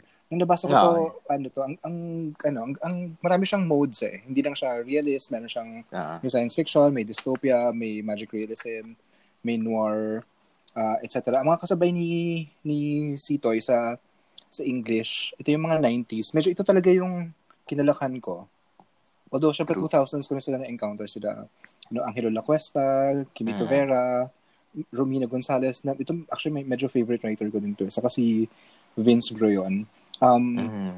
medyo ina-identify siya sa feminist stream sa, sa English uh, short fiction kasama nila parang well medyo yung tradition nila Alf, Alf, Alfon at Pulota na you know, parang kailangan mm-hmm. i-revisit natin ngayong lahat yan. Kasi ang, ang katumbas naman niya sa mga 90s din nagsimula itong sina uh, Luna Sikat, uh, uh-huh. Mayat Bayuga, etc. So, uh-huh. doon pa lang parang medyo ano na yung mga discrepancy sa mga English at ano, Tagalog writers. Anyway. So yun uh-huh. nga, ito dito nakakatawa nga kasi dito sa sa Jungle Planet. Ano, ang daming revenge. No, may yung ilang kwento lang no, Injury Zone, tungkol siya sa revenge, yung uh-huh. Touch, tungkol sa revenge, tapos The Vampire, medyo tungkol din siya sa sa revenge, no. Yung yung mga kwento ni Sitoy ay may malinaw na gender politics, no? Um, hmm. At kailangan ko i-revise ito. Pero nung binabasa ko sila, um, sa akin parang hindi naman gender lang. Or, mali yun. I mean, sapat naman yung gender. No? Pero, ibig sabihin, laging, laging may, may, mediate, may, may mediation din ng ibang ng ibang bagay. No? Laging mm-hmm. litaw din naman yung mga class class element, etc. No, kahit hindi sila yung sobrang uh, nangingibabaw. No, kahit, kahit dito sa kahit dito sa kwentong to, meron ding konting class, no? Uh, so yun. So hindi lang kung kung titingnan mo yung mga character, uh, laging litaw naman yung mga material na kondisyon. No? May mga OFW, may mga mail order bride, may mga estudyante, may mga office worker, tapos laging laging ano naman, uh, alert naman sa mga power relations, no? Um, dito ano ba to? Parang ang pinaka drawn ako dito sa sa kwentong to dahil unang-una din sa description ng isang character tapos naisip ko kung babae ako parang ganoon ako. so it's all about you. Grabe na tong self-centered reading na to. No? tapos eh, ang ano to, ito tapos yung pinapaksa niyang pagkakaibigan ng mga babae na parang hindi ata mm. siya masyadong ano no, pinapaksa. Mm. Tama ba? Pwede bang sabihin 'yon? Yung pagkaka yung yun nga, mm. yung yung pagkakaibigan sa pagitan ng mga babae. Um Ayun. So, ang kwento ay, actually ano din to, medyo simple lang din yung, yung plot niya. No? So, yung kwento ay tungkol sa dalawang babae na magkaibigan. Magkaibigan at roommate. Well, actually, ang binaybay ng kwento ay yung medyo pagbabago doon sa relasyon ng dalawang dalawang taong to, no? Roommate, uh, magkaibigan, tapos may slight na intimation ng ano, desire, desire, etc. Tapos, ano, frenemy. Pero lagi siyang, laging uneasy yung relasyon nila. No? Parang hindi siya, uh, Yeah, laging laging uneasy, laging ambivalent, laging hindi hindi laging straightforward, no. So yung dalawang character ay sina Lara at Sh- Sherry. Sherry to, no? Oh. Kasi C H E R I E. Oh, oh. Or so, Cherry. so kung Pilipino, di ba Cherry? Isip ko nga eh. Cherry ba to? Kasi kung Cherry, dapat C H E R R Y. Tama ba? O pwede rin bang ganito? Kung Pinoy yan, Cherry yan sa amin. Kahit, di ba Sherry? Eh, Sherry Hill. Ah, is, isa lang ba yung R niya? Isa lang yata eh. Parang, eh, hindi ko, hindi, hindi ko, hindi nakabukas, sabi, hindi nakabukas yung laptop. Grabe. Anyway, so si Lara at... May notes kasi ako. Si Lara at Sherry. at Sherry. Sige, ah, Sherry. Is, isa, isa nga lang? Isa lang, oo nga. So parang eh, Sherry. parang si, si Sherry Hill lang naman. Sherry. Seryoso ka, seryoso ka ba na sa totoong buhay may Sherry? seryoso ka? Kasi kilala ko lang na cherry. May kapitbahay kaming cherry. Kaya nga, cherry nga, kalimitan yung mga tao, di ba? Cherry Sa totoo, si, si, si Sherry Hill lang ang Sherry kasi may Sherry, Hill. Sherry hindi, Hill. hindi mo sa tinatawag si Sherry Hill ng Sherry Totoo naman, lang. totoo nga. Oo, no. Parang si... parang John si Prats. John, John Prats. John Prats. Keanu Reeves.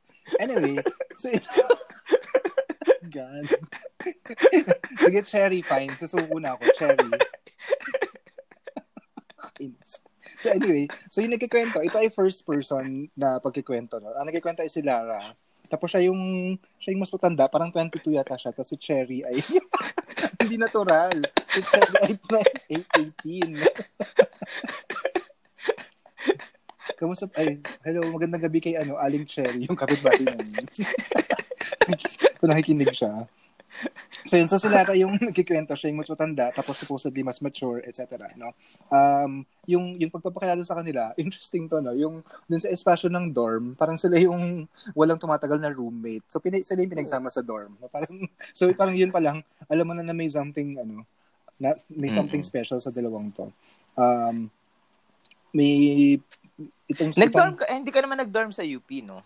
Hindi. Medyo pangarap ko nga yan eh uh, inisip ko kasi, ganun kaya talaga na merong explicitly, okay, parang may, may, may obviously quote-unquote problematic na ayaw samahan. Hindi ba? Sa tingin ko, hindi mangyayari sa UP to. Kasi Kaya nga, eh, walang ganyang akomodasyon na gagawin sa iyo yung, yung na, mga yun UP nga, to, no? yun, yung, yun yung actually parang note ko dun sa, sa, sa part na yun. Hmm. Parang, pwede pala yun. Tapos, sasabihin talaga sa inyo, oh, dahil walang makatagal sa inyo.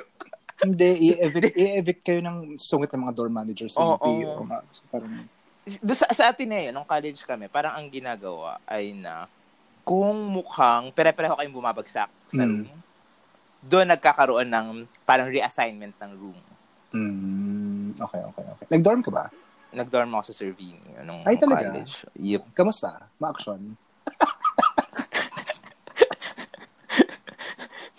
pinapaalala ko lang nagtatrabaho pa rin ako doon. ako din. May kasi ako kanina. Kaya, no comment ako sa... Grabe, katapos katapos naman na eh. Anyway, so... Pero nakakamiss lang yung, yung, yung dorm na yun pa lang. Kasi, nung wala pa yung bagong dorm sa baba na mm. mukhang ospital, di ba yung, yung nasa ibaba, ay pool yun eh. Ay, talaga ba? Oo, so may 80s? pool kami noon. Hindi ko alam kung nung 80s, pero nung early 2000s. ah, okay, okay, okay. So may okay. pool pa siya. Although hindi man ako marunong mag lumangoy, pero maganda pa rin na nakakababa doon paminsan-minsan kahit palutang-lutang lang. Seryoso ka ba? Ay, hindi ako marunong lumangoy. Binigyan mo na kami ng mental image na lumulutang-lutang ka sa dating Sa gilid. sa gilid lang.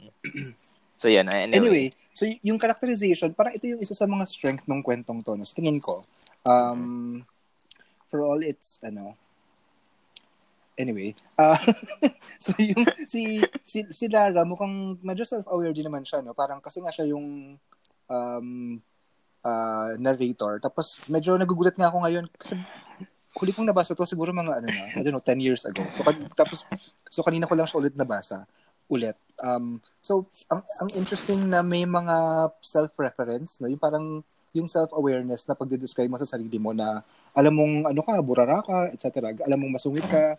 Um, so medyo ganun yung ganun yung description. Tapos ito namang si si Cherry ay tawa talaga. Tawa si Cherry. Hindi mo matanggap. Kasi Alam mo, influ- influ- influence ng English talaga sa'yo. Cherry. Ng French. ng French. Amor. Cherry. Ang kulang na lang maging TS. TSE. Cherry. Anyway, tapos si Cherry naman, ang ano yung ang tawag ang dinescribe siya na ano hysterical narcissist or something so tapos parang ganoon nga to no yung um um tapos mapapatunayan to dun sa sa kalakan ng kwento tapos ang isa mm. pang medyo pag parang opposite sila si ate si Lara ay parang medyo boyish tama pa bang mm. ginagamit pa ba yon hindi parang ayun mas sneakers tapos si si Cherry naman ay pabebe. Hindi si Sherry ay parang pa-fragile. Parang siya yung girly-girly talaga na ano, no. Um, tapos ang so, sobrang striking dito, ito yung nabanggit ko na, parang ganito yata ako pag kung naging babae ako. Sobrang striking yung physical description ni ni Cherry. Yung maliit lang siya. Ay, parang hindi na pala nito. Yung mali- maliit siya, parang petite siya, tapos laging ano, laging nakalugay yung buhok, laging naka-skirt, tapos laging manipis yung damit. So parang Nasaan ka doon? yung book siguro. Hindi, yung parang kasing ano, yung dinadaan sa charm yung lahat. No? Parang, yung ano mang kakulangan sa sa physicality, dinadaan sa charm. Sige lang nga, pagbigyan. hindi sobrang ano, well, yung college siguro, ngayon hindi na, hindi na siguro. Anyway, tapos si... So, nadadaan mo sa pabebe? Dati. Wala, lumipas na yun. Tapos si, si Lara, ayun nga, yung medyo boy siya. Tapos medyo, meron ding reference sa size, no? Na parang medyo mal- mas malaki yata siya. Tapos yun. So, kung, kung si Cherry ay parang mahilig sa mga girly na sapato, na footwear, mm-hmm. si Lara naman, ano, puro boots, sneakers, etc. Mm-hmm. No, so yun, yung, yung kwento uminog nga dun sa pabago-bago ng pabago-bagong hubog nung, nung relasyon nila. No? So, mula roommate, tapos magkaibigan, tapos may nabanggit na parang slight intimation ng desire. Tapos,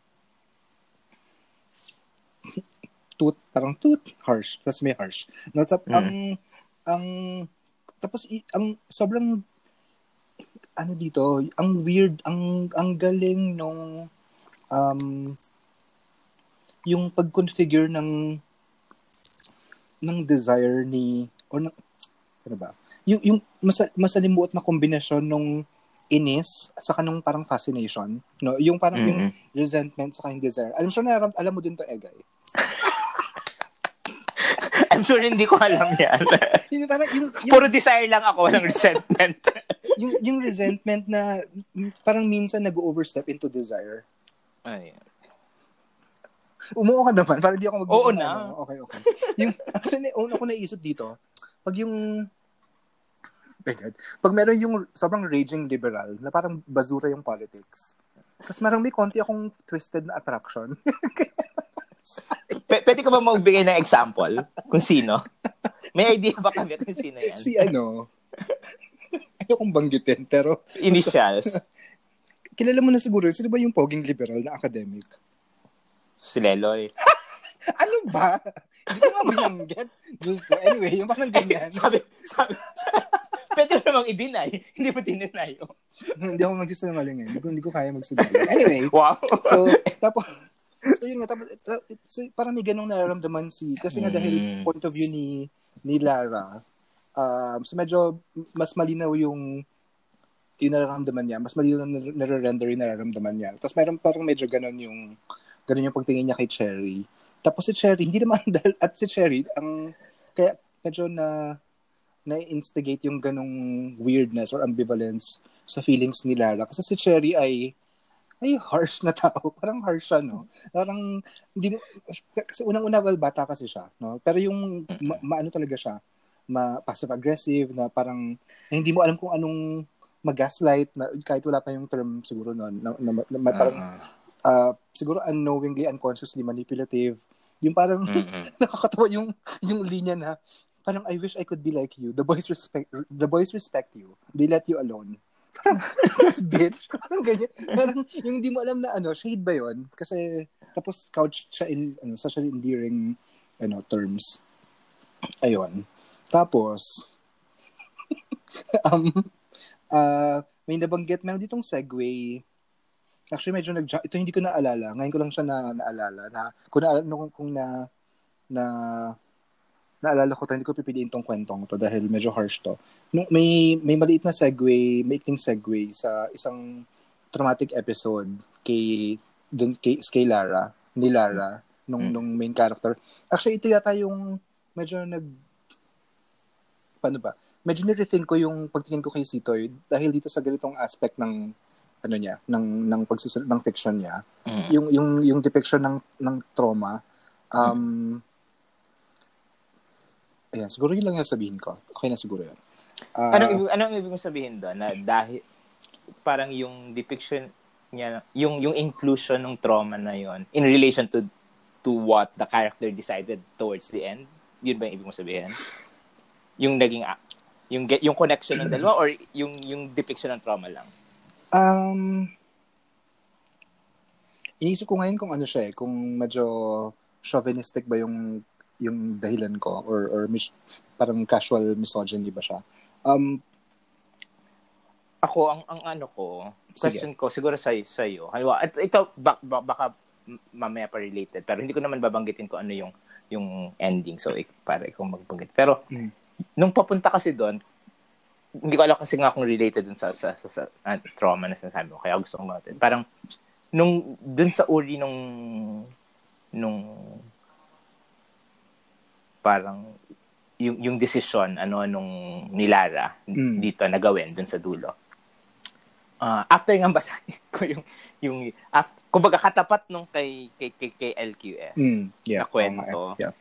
parang, paano ko, yeah at considering na parang silang babae na writer, mm, mm. paano ko i-assess ito? Parang sure. doon ako doon yeah. doon ako nahihirapan kasi ultimately hindi pa rin ako babae na mag-assess ng work nung nung alam mo 'yon na, na, ng ganito yeah. pero parang ano ano yung ano yung cake may cake ba ako na sabihin mm. na yun na, nga eh. problematic problematic yeah. hindi ba problematic to di ba na, nagigets mo yung point ko na yeah, parang um, pag sinabi kong problematic to parang Oh, sino ka? Baba- Lalaki oo, ka? sino ako? Oo, si, di ba sino ako? Parang uh, sa, sa yung babae, mas alam niya. So, mm-hmm. parang meron akong ganong dilemma dun sa ganong turn mm. doon. Kung, na, na, kung parang sana hindi siya decision para sa isang modernist na sensibility lang. Parang exhibition lang na isang modernist na sensibility sa kwento. Alam mo yun? Parang meron akong ganong parang dangerous na feel. Sure. Uh, nagigets mo, nagigets mo gets, gets, sabihin, gets, oh, no? gets. Siguro, pag nabanggit na yung mga Oo, oh, yeah. Plot, baka parang inig, parang enigma kasi to. So, yeah, so, oh, so, pero, so kung gusto sige. mong i-address to later kapag sige, uh, sige. nakarating sa point. Although, uh, sige, ano lang siguro, quick lang, na 90s kasi to egay, no? So, parang, uh-huh. Mabilis kasi mag-evolve ngayon yung gender act, no? Tapos. True, wala pa siguro naman. yung, halimbawa yung yung intersectionality, yung mga ganyang uh-huh. mas complex na pagtingin. Uh-huh. Naka, ano, uh, wala pa siya dun sa kamalayan ng kwento mm. siguro. This one. Anyway, um, tapos yun, so medyo, ano ba, medyo may, may tangka yung uh, pag, yung, yung se- pag-segue dun sa, uh, sa traumatic past. Parang meron siyang tangka na i-ju- hindi naman i-justify o parang bigyang context, no? Siguro bigyang konteksto yung magiging aksyon nito ni, ni Lara, yung, yung gagawin nito ni Lara. Uh, ito nga yung tulad na medyo, medyo nabanggit mo na siya. No? So anyway, sige, uh, baka luminaw mamaya. So isa sa mga recurring na ginagawa hmm. Dalawang character na to, every other week, parang lumalabas sila ng, kasi nga, depicted dito yung, yung UP campus bilang, uh-huh. parang medyo, ano siya, no? Parang hermetic, hermetically sealed na, na, na espasyo. Na parang, ano siya, ah, uh, mapuno, etc. No? So, ganyan. Tapos, tuwing, tuwing every other week, lumalabas sila para mag quote-unquote adventure. So, nagpumunta ng mall, ng museo, sa mm. labas, quote-unquote. Tapos, yung labas, para siyang, at ito yung babanggitin ko later din, na mm. yung, yung urban ec, no, na lag, lagi din ginagawa to ni actually ni, ni Sitoy, na yung urban ec ay laging ano, medyo may, may intimation ng ng dahas, no? Ito yung, mm. yung, yung concrete jungle, etc. No? Tapos um nababanggit na na si Cherry ay so, so isang isang araw, yung isang adventure nila, nagpunta sila sa isang paano ba to? Parang parang outlet store, no? Na malaki, isang malaking yung outlet store na parang discounted yung mga bagay, etc. Mm. So, tapos may nangyari sa sa fitting room na hindi si si Lara ay hindi masaya kasi ano, alam ko to bilang ano, plus sized person. bilang yung ang, ang ang hirap ng naalala ko nung nung undergrad ako, happy ako mag-ukay eh kasi daming ano, daming choices mm. na hindi ko na magawa like eventually. So parang dun sa ganung ano no, sitwasyon, si mm. si Lara ay ano, hindi siya happy tapos si si Cherry ay parang ano, the usual her her usual ano self. Tapos dun sa fitting room, nagkaroon ng encounter. Hindi ko na siguro babanggitin yung yung explicit ano, yung mga mm-hmm. yung specific na nangyari. Pero parang may may pang gaslight pag manipul pag manipulate na naman na nangyari, no, na parang mm-hmm. may may imbitasyon, parang ito yung progression tinitis, ng, ano, uh, yung progression nung nung parang tinitis na nga siya eh, all throughout. Tapos dito talaga parang nagkaroon ng medyo like physical ano manifestation mm-hmm. no so parang yung tinitis nga siya tapos nung nung hindi hindi siya hindi naman siya nag nag-concede no? Parang hindi naman siya umuo actually eh. O parang hindi naman uh-huh. si, si Lara hindi naman nag nag completely parang gumo no? Pero hindi lang siya naka-react. Medyo parang frozen nga siya eh no? Tapos biglang si Cherry ay oh my god parang ganyan. Parang what are you doing? Parang ganung yung uh-huh. feigning feigning innocence etc tapos uh-huh. um ano ba 'yon uh, ano yung sinabi niya? Uh, Anyway, so yun, parang biglang ano naman, nag biglang taken aback namang bigla itong si parang pa-innocent bigla itong si si Cherry when when before that may mga nababanggit na um ano ba yan, we could be lovers. May nabanggit siya na ano ba to? Um every woman is a lesbian except most of us are in True. denial, etc. Denial denial pala ay ano anagram ng Denali. Kala ko alam. Sorry. Kung naalala. Anyway. so, yun. So, uh, tapos yun. So, napag-desisyon ni ni Lara na parang hayop tong taong to. Parang ganyan siguro yung naisip niya. Na parang, uh-huh. so, ano, naisip, tapos nag, um, dahil nga na-establish na medyo ano, dahil bata pa siya, tapos medyo sheltered si si Cherry, hindi siya marunong mag-commute, no? Tapos ito yung mga panahong parang harsh pa yung, wala na akong memory nito eh, no? pero yung panahon na parang medyo industrial yung Bikutan area, hanggang ngayon ba, ah. ganito? Hindi na yata ganito ngayon eh. Pero, so, uh, sumakay sila ng taxi, tapos binab- bumaba sila sa isang parang liblib na lugar, na medyo, tapos gabi na, tapos, um, Si na familiar si Lara dun sa area. Diba? Oo, alam niya yung area. Tapos si Cherry hindi niya hindi, hindi siya familiar. Tapos iniwan niya siya doon na parang ano, parang kuting almost, no? Uh-huh. Na naililigaw. Tapos, uh, naglakad siya ng mara- parang malayo yung nilakad niya. Tapos hanggang nakarating siya ng, ng EDSA. Tapos iniwan na lang niya si, si, si Cherry doon. Tapos, hindi umuwi si Cherry. Hindi nakauwi. Um, tapos, ilang araw, parang two weeks later ba? Parang two weeks later, nadatnan nila niya yung dorm room nila na wala na yung mga gamit ni Cherry. Tapos, nabalitaan niya na merong Hala, napaka 90s nito, no? Yung mga chop-chop ek. True. Mga chop-chop lady. No? So, may nabalitaan siyang ganon. Tapos, hindi rin to, wala din kasiguraduhan. Pero sabi ni, hindi mo alam kung delusional to or, you know, uh, trying to convince herself itong si si Lara. Tapos, pero sabi niya, sa kanya, kumbinsido siya na si Cherry yung, mm. uh, yung isang napabalita sa ano front page ng isang tabloid. Tapos, uh, graduate siya. Para may ang isang isang susunod na exam ay parang graduate siya magna cum laude.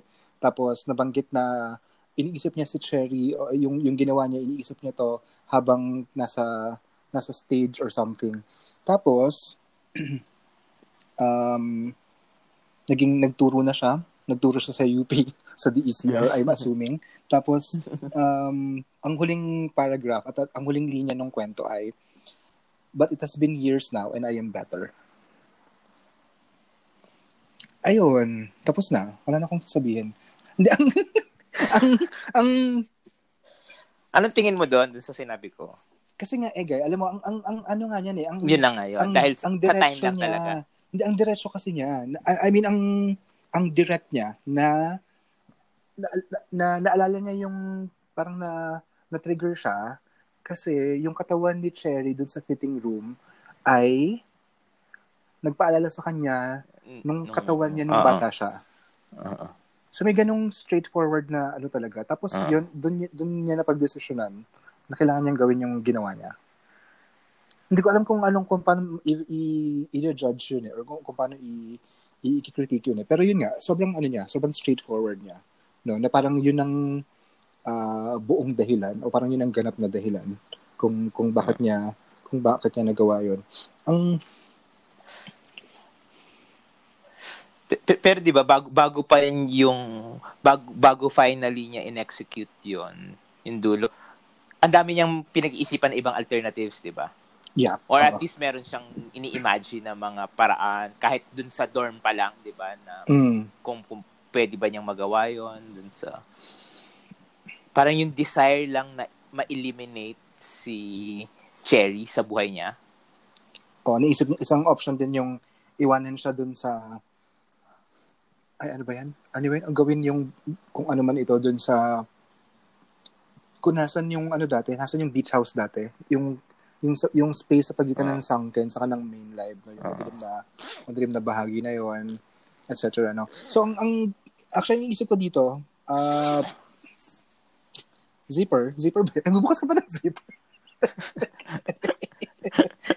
ang isang nabanggit mo na yan tapos ang interesting nga na ang ang napili niya sa dulo ay parang isinuko lang niya si wala siyang actually actively ginawa. Uh-uh.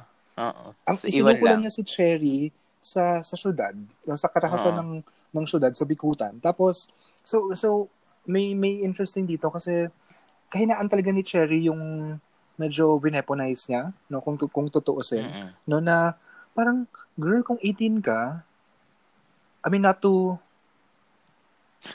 not to be, judge, ka, not to be judgmental. Pero, ba't hindi ka oh. nag-book ng Grab?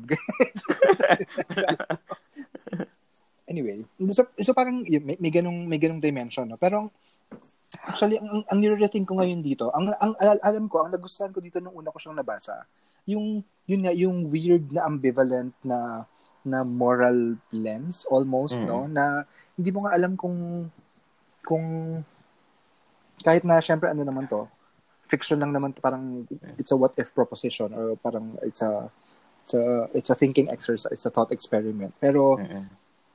Ano bang ibig sabihin noon so, so iniisip ko noon na parang may may wala pa akong vocabulary noon para himay-himay itong mga trauma etc mm-hmm. pero from a purely um psychological at yung nabanggit yung schizophrenic na ano na, na, na pagtingin siguro no?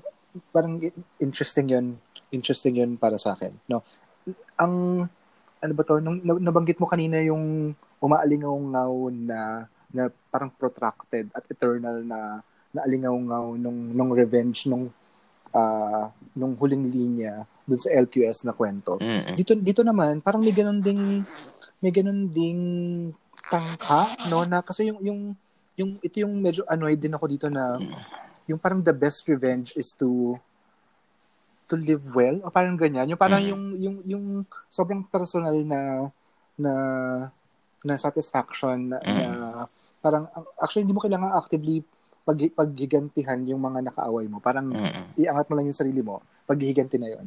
No, ano bang anong anong anong satisfaction yan? Iniisip ko, yun tapos kasi ganyan din egay yung sinasabi ng mga tao sa, may mga writer na ganyan, di ba? Na ginagawa nilang pag, paghigante yung pagsusulat. No, na para lahat ng mga bakit? Totoo. Ano binubuksan mo? Ah, itong ano. zipper na yung bukas binubuksan mo. ah, in, in, in, ano to yung sa ano yan? Throw pillow. Sinasa ka Kasi, oo, oh, oh, kala mo naman, ayan, oo, oh, ulitin ko pa, ang haba, oo. Oh. Kala ko parang, bukas, bukas sarado ang Anyway, So, uh, yun yung, di ba yung parang... Ba't, ba't alam na alam mo ang tunog ng zipper? Wala bang katong katong? Girl, tunog zipper siya. Oo nga. Okay. Anyway, hindi kasi, may mga, may mga ganyan, may mga ganyan kasing writer na yung sobrang proud na mga, ano, na writer ako, tapos pag ginawan mo ko ng masama, gagawin kitang kontrabida sa kwento ko, ganyan. Yung parang, okay. Totoo ba? Oo, girl. Yung parang, wag mo wag kayong mga hurt ng mga writer kasi gagawin parang i, i-harsh kayo sa mga kwento anong nagawa, anong na-achieve niya in, in a real sense? Parang, di ba sobrang hungkag niyang ganyang satisfaction? So parang, iniisip ko nga dito, ano bang, ano bang value nung revenge kung hindi siya, tulad ng sinabi mo, kung hindi siya nag-amount to to freedom. Although parang dito meron naman uh, siya, pero nga medyo tumigil siya sa personal, no? Na baka uh, nga kung dahil nga trauma yung konteksto ng revenge, baka yun nga yung paraan para i i-expel o parang o tuldukan yung o, o subukang tuldukan to a certain extent yung yung traumatic na nakaranasan na yon. Mm-hmm. Ako ako nahir, nah, nahihirapan talaga akong ano. Nahihirapan akong hawakan siya in light oh, nga of ano, in light of parang yung uh, gender politics ano yeah, na, na yun mm. dahil considering na babae rin yung yung mm. yung involved ano dito parang yung alam mo yun of course yeah. pwede naman siyang paksain pwede I mean lahat naman p- pwede niyang hawakan itong kwento hindi ko lang alam kung yun nga ultimately kung ganun yung pananaw anong na- naambag nito sa pagtingin sa relasyon ng mga babae. Ano ba? Yun yung, yun yung concern ko eh. Um, Sabi sa... Sige. Oh, sige, sige, hindi, sige, sige. Sabi mo kasi parang, uh, totoo naman na parang yung, yung relationship ng parang female na, na, na friendship, quote unquote, di ba? Unexplored din mm. in, in the way na parang yun yung central, ano, tungkol talaga doon, halimbawa. So ito, parang pero, hindi naman hindi naman ako naghahanap ng positive na ano ng mm, ng, ng okay. positive necessarily na mm. na parang point or mm. direction pa, para doon pero yun lang dahil yun yung pinili na puntahan parang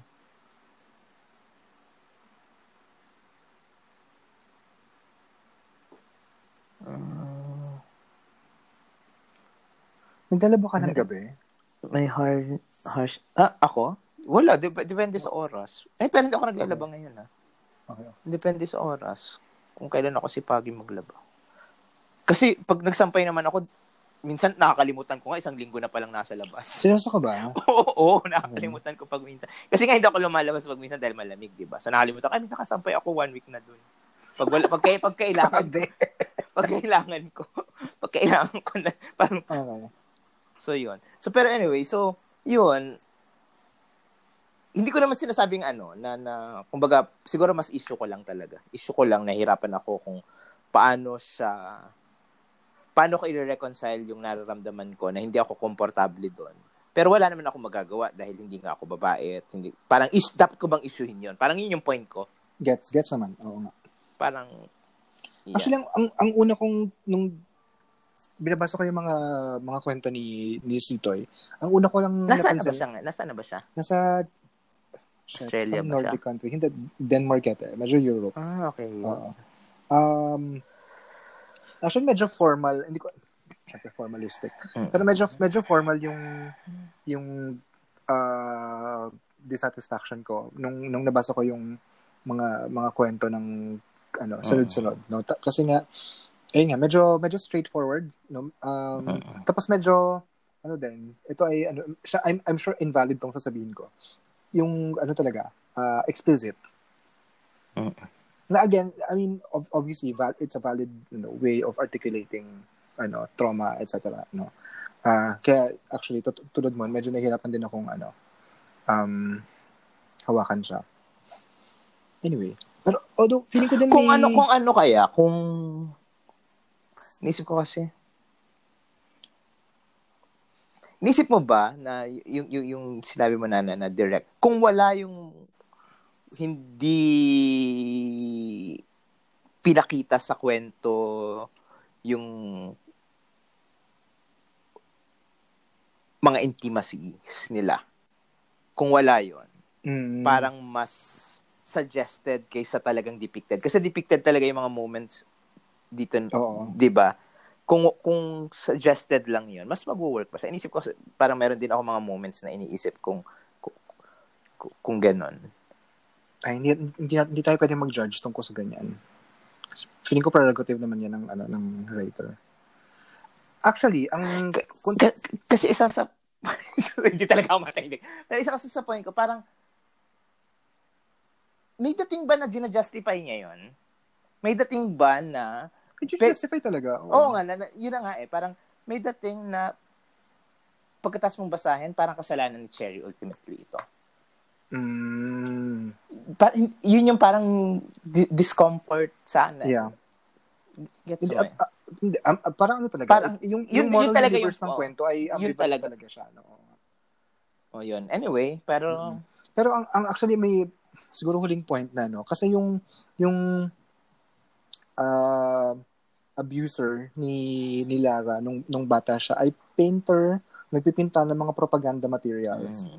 para sa para sa mga uh, ano left-leaning na mga yeah. well ganoon ang portrayal ng mga left-leaning mm-hmm. left-leaning groups. Tapos may konting reference na yung uh, ano ba to? Sobrang passing. Ito yung actually yung medyo asiwa ako sa mga English writer pag ginagawa nila ito yung ganito eh. Yung, yung sobrang passing reference sa isang amorphous na conflict sa sa background na yeah. na nangyayari no um at sa tingin ko hindi hindi hindi niya hindi nag hindi nagbe-benefit yung kwento sa ganong uh, kasi hindi siya sinasadya ni detalye no sa, uh. sobrang deliberate niya eh, no tapos um of course hindi naman din hindi naman paano ba? Kasi kung kung kung magkakakawing-kawing nga yung gender politics at mga iba pang iba pang issue, no? Obviously, merong uh, may mga ideologies na mas progresibo yung pagtingin sa gender kaysa sa mga iba, no?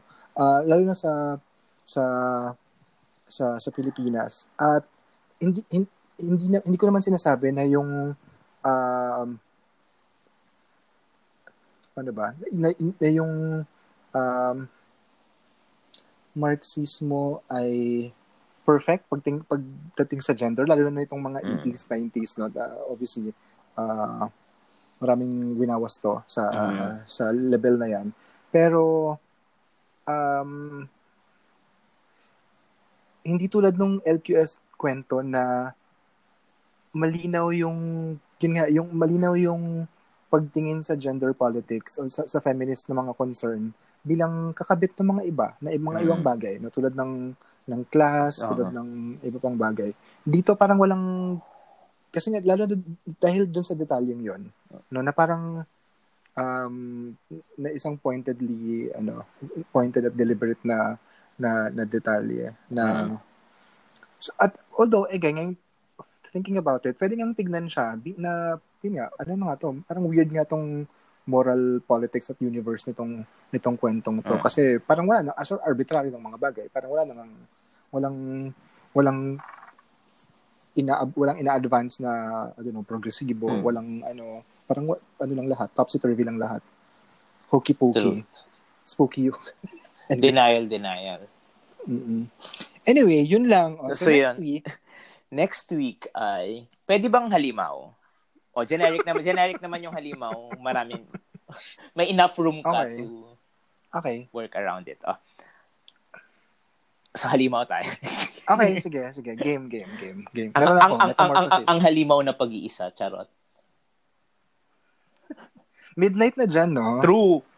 Salamat, sorry, salamat sorry, sa'yo. Sorry, Kasi kanina pagising ko, kaninang umaga, so gising ko, ay, gising siya three hours ago. Girl, may klase kasi ako. Shit. So, sabi ko, kagigising ko lang at gising ka pa. No? So, ibig sabihin, katutulog mo pa lang nung pagising ko. Halos. Okay, anyway, sige, so, see you next week. Oh, sige, see you next week. Salamat. bye, Salamat. Ingat dyan. So, nag-enjoy ka naman sa classes mo, di ba?